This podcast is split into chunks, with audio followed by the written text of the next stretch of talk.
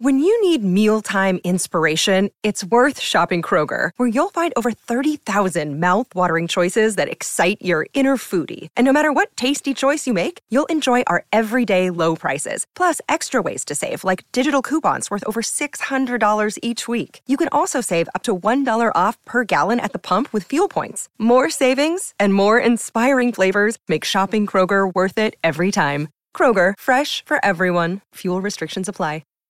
Hi, everybody. This is Adriana Trajani. I'm the host of You Are What You Read. I have the privilege of interviewing luminaries of our times about the books that shaped them from childhood until now. We get everybody from Sarah Jessica Parker to Kristen Hanna, Mitch Albom, Susie Essman, Craig Ferguson, Rain Wilson, Amor Towles, you name it, they come, they share. New episodes of You Are What You Read drop every Tuesday on Apple, Spotify, or any major streaming platform wherever you listen to your podcasts. So, Bradley Traynor took a little journey into the world of Gillian Anderson and wants to share with us what he learned, which we find kind of fascinating on the Colleen and Bradley Show. I did a book report. MyTalk1071, streaming live at MyTalk1071.com. Everything Entertainment, Colleen Lindstrom, Bradley Traynor. No, if I can just be really transparent, you started to tell us about this journey you went on in an investigation about Gillian Anderson for personal reasons. And we were like, why are we not sharing this on the show? Get the X-Files theme ready. Seriously. Because no, it is such an interesting story, so we thought you should share it here.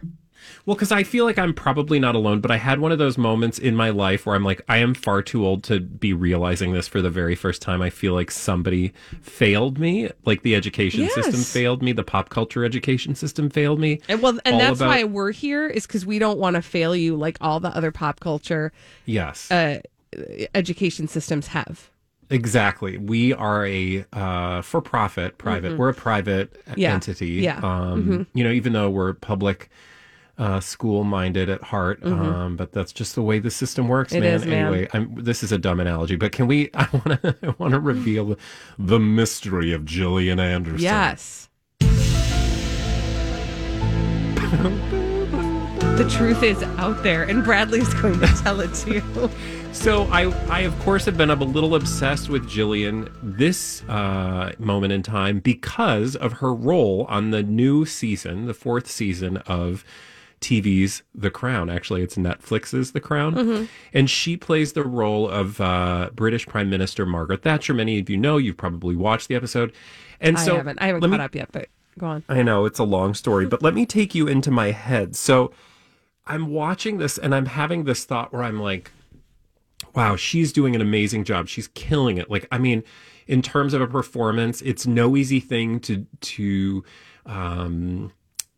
sort of embody somebody who is so well known and to do it well, right? So I'm marveling at her acting ability. I'm also marveling at her accent. Like, her Margaret Thatcher accent is on point. It's amazing. It's interesting. I'm listening to her talk about her accent. And I'm thinking to myself, wow, like for an American to get this role, this is kind of awesome, right? Like because I would think there are a lot of British actors who, and again, I'm taking you on my journey in my head. Mm-hmm. I'm thinking this as I'm like walking the dog or whatever. And I'm thinking, you know, for an American to get this role and to do it so well and to inhabit that accent, like, how do you do that? That's just like, I marvel at her, right? Yeah. So I was fascinated by it. So then there was an interview with her. Terry Gross does Fresh Air, right? And I listened to that on podcast, and she does interviews with celebrities. So she's interviewing Gillian Anderson about her role in The Crown. And as Gillian Anderson starts to talk... Can I ask a question before you go? Did you seek out that interview, or did this just happen to show up? It's in my feed because I download it on the regular, and I don't always listen, but I saw Gillian Anderson. So and I already had this whole thought... journey. Yeah. Okay. I've been it's always been in the back of my head. She does another show and it's not coming to mind, but she also, I was like, oh, she's clearly like up in the British stuff. Oh, Sex Education. Yeah. Yes. And she has a British accent in that. And I thought, so she's like all in, right? She is playing the parts. Mm-hmm. So then I listened to this interview with Terry Gross and she's speaking in a British accent. And I'm like, you're like, wow, how method. I mean, wait a minute. She's not, but she's she's Scully. Right. She's not British. And I was like, is she British? And so then I'm like, now my head is in the journey of like, how do I not know this? She's British. Is she British?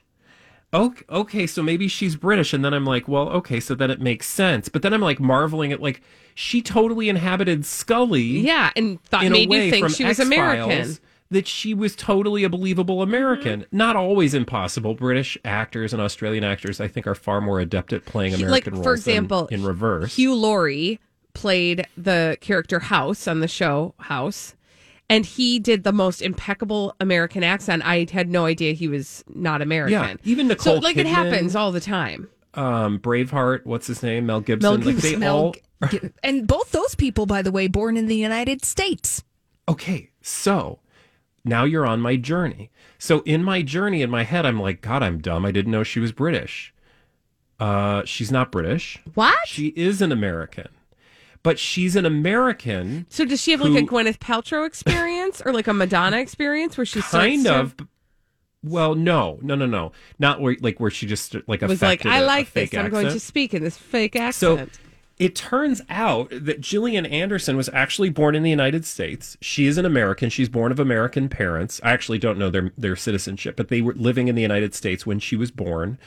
And the family moved to London, and she grew up basically in London. And then when she was, I think, 14, and I learned a lot of this from this interview, but then I went back and was like looking through her Wikipedia just to make sure, because I'm like, I don't understand how this woman is so amazing. So not only did she grow up in London, she came back and moved back to Grand Rapids, Michigan when she was like 14, I think, for high school. Mm-hmm. And she is literally able to inhabit her Americanness and her Britishness like at the drop of a hat, like at the flip of a switch.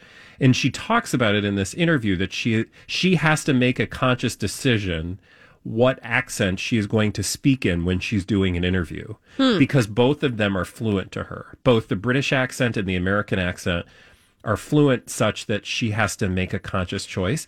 And it's not just the accent too. I mean, like, because there are colloquialisms that go along with each of those accents. And employs those as well.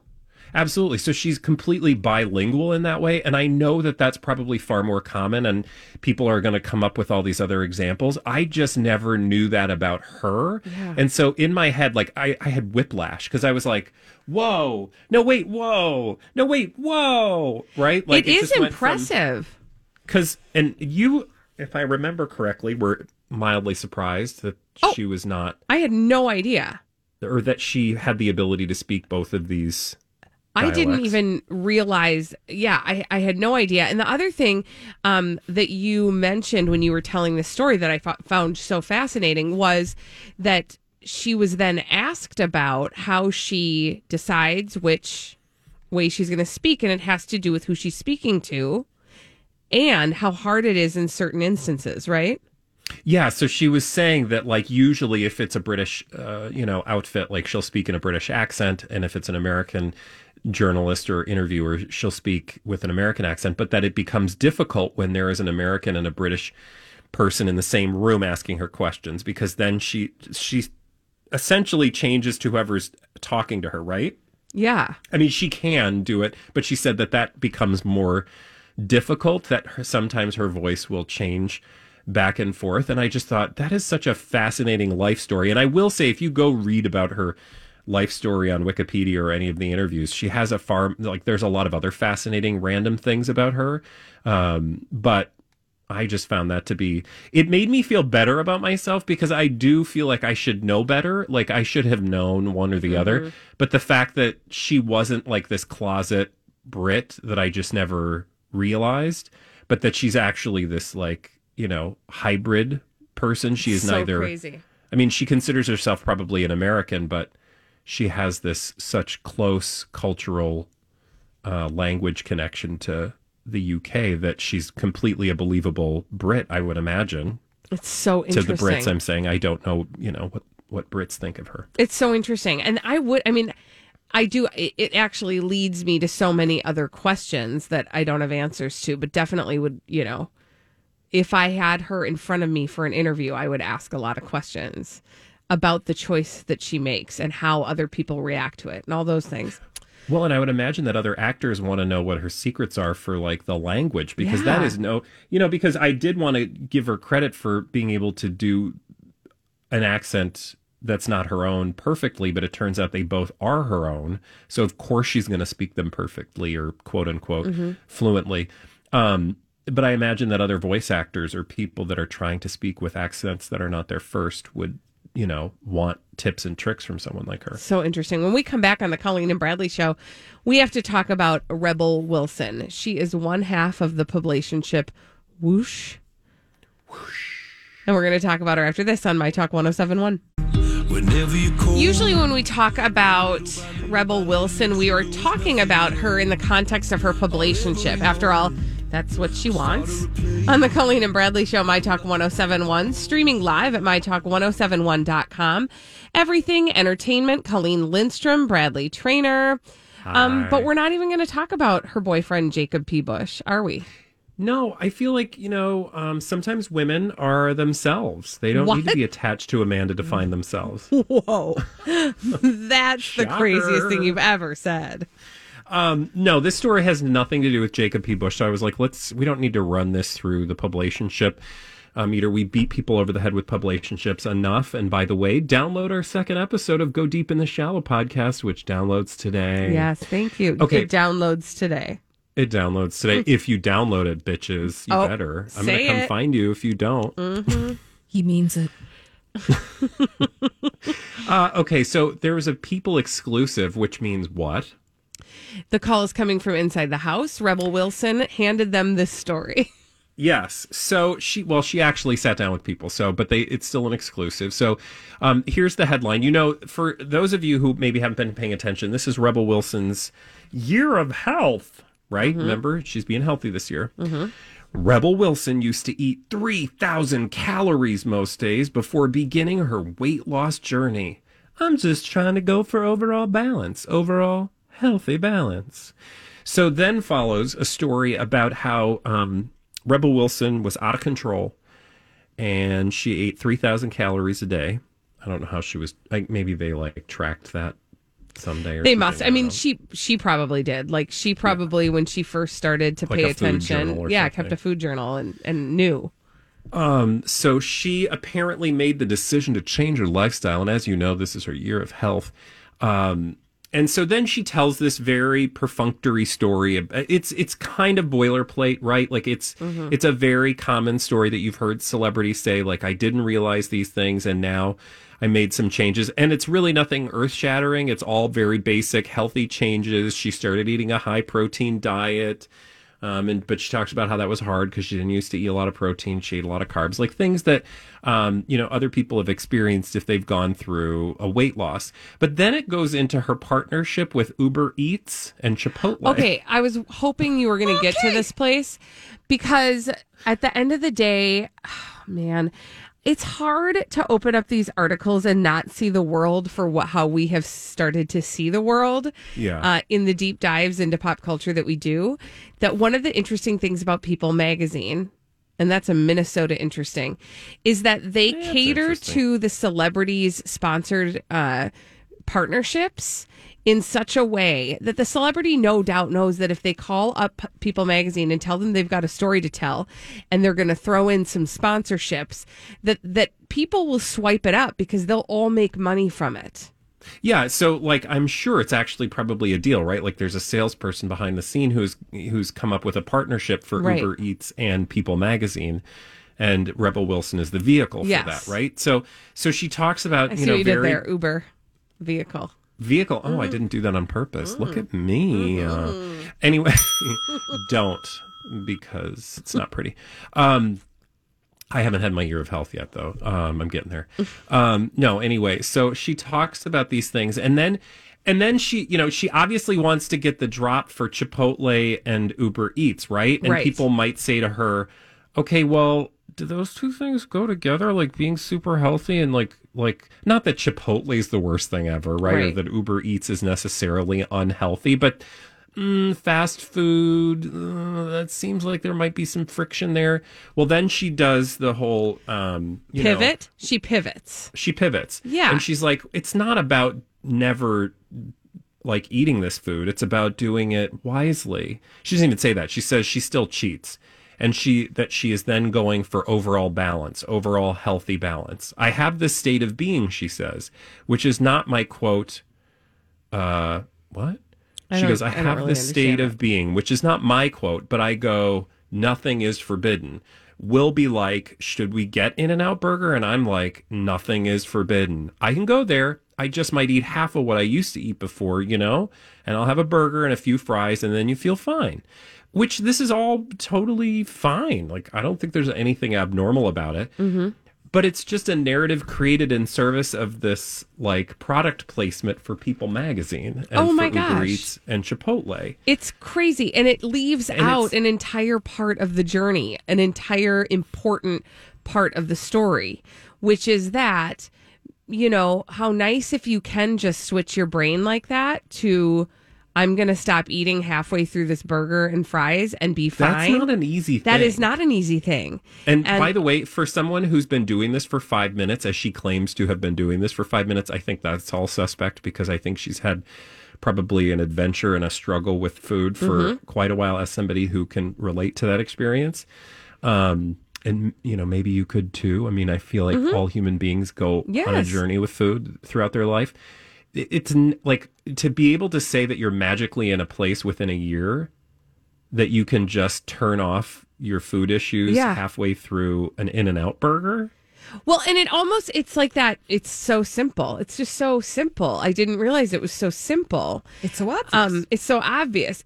But it's not that simple. If it were that simple, there wouldn't be issues, right? If it were so simple to just flip the switch in your brain like that, everybody would be doing that. And that's what I don't like about this article is that it is too much about the partnership and the dollars that are switching hands here and not enough like real substance about what this year has been like for her. It's a bunch of platitudes. Yeah.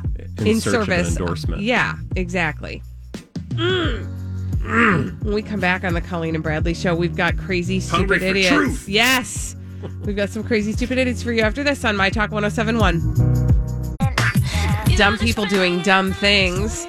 We love to tell you about them on the Colleen and Bradley Show, MyTalk1071, streaming live at MyTalk1071.com. Everything Entertainment, Colleen Lindstrom, Bradley Traynor, and these are your crazy stupid idiots. Well then, I guess one could say, that's a crazy stupid idiot. Yeah! Colleen and Bradley present CSI. It stands for Crazy Stupid Idiots. It sure does. Why? Well, because that's the world. No, wait. It sure does. Why? Well, because the world is full of crazy stupid idiots. Dumb people doing dumb things repeatedly, over and over again, oftentimes in the state of Florida.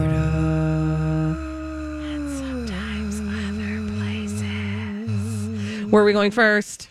North Rockland. Where's that? It's just north of South Rockland. Yes. It's actually New York State. And I want to tell you about some residents of New York State. They live in Ulster County. They're residents by the name of Travis Cavoulier, 23 years old, and Ashley Miller, 23. They're both of Saugerties. And they were arrested on Sunday after police responded to a report of a neighborly dispute. Ruh-roh. It's the neighborly dispute that earned them crazy, stupid, idiot status. No indication what the dispute was about, but we do know how it manifested. And it's the manifestation of that neighborly dispute that earned them crazy, stupid, idiot status. Was it? I hesitate to ask you to guess because it's totally out of... What? Was it through The Secret? What? They manifested it through The Secret. Okay. Thank you, Holly. Like, well done. Not tracking. You're so fast and far ahead of me, honey. That was good. No, this was not a new age self-help experience. Mm-mm. Although maybe, I don't know, because honestly, we don't know what caused it. But what I can say is how it manifested has to do with Shamisis. Oh, okay. This is a Shamisis stupid idiot. Do you want to guess what Travis and Ashley did to their neighbor Joseph? Or no, that's the police chief. I don't know the name of the actual person, but do you want to know? They pooped on his porch. They pooped on his porch. Close. They were porch poopers. Close. Nope, they didn't poop on the porch. Okay. I mean, I don't want to push it too far, but I'm wondering. If you could just squeeze out another guess, that'd be great. Yeah, don't let your mind block you from the answer. Yeah. Just let it out. Okay. Release. They didn't poop on his porch. They pooped on his in his garage. No, what they did was wipe some Shamisis on the schmack schmore, the back door. The back door. Well. They wiped. Usually you wipe it off the back door. But instead, Chief Joseph I don't know how to pronounce his last name, Chief Joseph said they actually wiped not just any old kind of Shamisis. Oh, dear. Oh, no.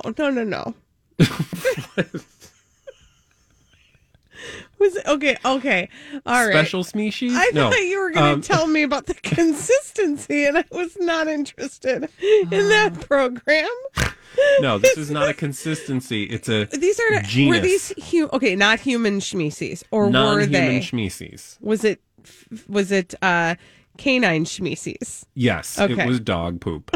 So they wiped dog poop on the back door of the complainant's residence. We're not sure why, but it was a two-man job. Well, a man and a woman, and a dog. Job. A dog apparently. Who did the real work? Job. Also, that's kind of an odd play because if you think about it, you're not likely to get the result I think you're looking for. Like when you wipe... What result are you looking for? Well, you want somebody to grab hold of the doorknob and get a handful of Shamisis, right? I guess. So, but I don't know. If the person's home, right, they're just going to... They would open the door from the inside and be like, what's that smell? And then they would look down and see Shamisis. Although I will say that would be hard to get out of the crack, like the key crack or whatever. What do you call that? Keyhole? Keyhole. Okay. The key crack. What? Otherwise known as the keyhole. I'm saying if you jam the Shamisis in... Oh, God. Sure. This is a family program. Then it would be stuck in there. Yeah. No, I'm just saying it would be stuck in there, and then it would smell forever. Yeah. That would take a lot of... No, you're getting your locks changed after that. Yeah, a lot of WD-40. Yeah. Uh-huh. Yeah. WD-40. Yeah. Mm-hmm. Don't do it, guys. Just don't do it. What story is number 2, Colleen? Oh, thank you for asking. For this one, we're going to California, and we're going to meet a guy who the FBI had been hunting down because he was part of a $35 million Ponzi scheme. Oh, wow. And he knew that they were hot on his trail. And this just reads like a scene out of maybe Baywatch or possibly Miami Vice or something.